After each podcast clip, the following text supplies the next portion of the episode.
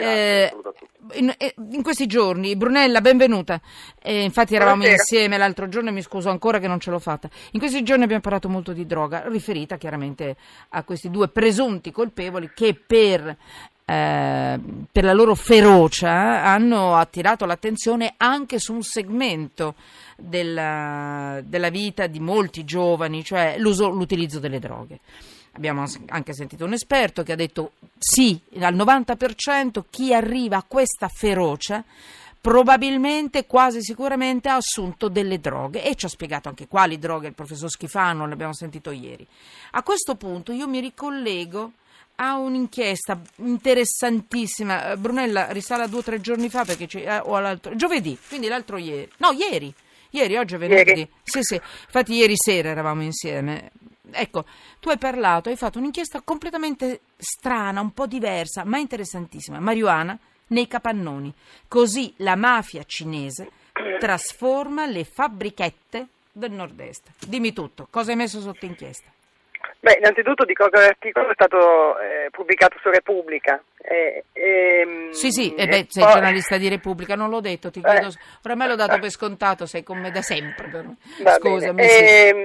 Ehm, la questione è questa, eh, ci sono ultimamente molti ritrovamenti di questi capannoni apparentemente disabitati e inutilizzati che invece risultano essere stati trasformati in piantagioni completamente illegali naturalmente di marijuana, si parla di grossi quantitativi, cioè 1000-2000 piante al colpo e i carabinieri soprattutto, quelli di Prato e quelli di Padova, dei rispettivi comandi provinciali, stanno, provinciali, stanno trovando queste, queste piantagioni e stanno cercando di capire dove va a finire questa produzione e probabilmente eh, va a finire tutto nel nord Europa e soprattutto chi ci sta dietro. Eh, tu hai parlato di mafia cinese, però non è detto, non è ancora mm. provato che siano i cinesi. Può anche darsi che i cinesi lavorino per i cartelli italiani o addirittura quelli albanesi che controllano certo.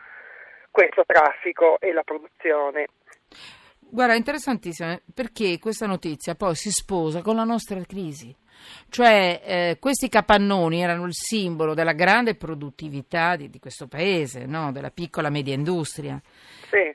E però, poi dopo sono andati nelle mani dei cinesi con la crisi, sba- è, è, corretto quello che ho capito? È corretto, eh. sì, poi eh. molti sono sopravvissuti, però è vero che certo. secondo i conti degli esperti nel nord-est due capannoni su dieci sono vuoti e sono anche difficilmente eh. riciclabili perché nel certo. frattempo sono invecchiati, sono strutture obsolete, quindi non... Eh, e ci hanno pensato loro a convertire la produttività eh certo, di questi... Sono, sì, I cinesi sono mm. grandi imprenditori, hanno sfruttato questa cosa anche perché sono andati in crisi anche loro, molte produzioni di, loro sono specializzati nel tessile, di tessile di bassa lega, però anche loro sono andati, andati in crisi, hanno dovuto chiudere le attività e hanno pensato di riciclarsi in questa maniera. Eh, certo. Allora, sono, come scrivi tu appunto su Repubblica, nel tuo racconto inchiesta, interessantissimo veramente, un'inchiesta molto nuova, molto diversa, sono delle mega serre, mega serre clandestine che producono quintali di droga e soprattutto, come scrivi, addio a un simbolo di sviluppo, perché anche questo è il dolore, eh? quindi, quindi serre di marijuana. Mm, vabbè, non credo che sia difficile però scoprire delle serre di marijuana, che dici?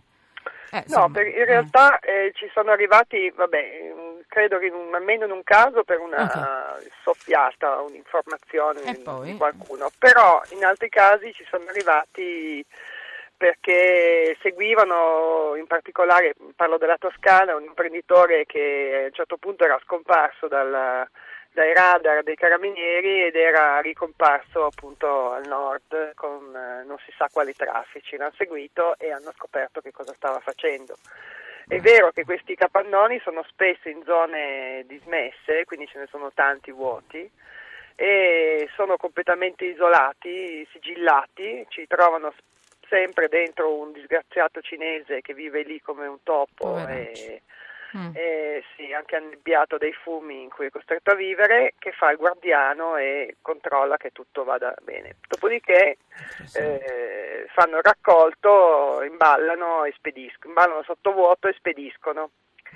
come dicevo, in Olanda, in eh, Inghilterra, vi dicendo. Ma...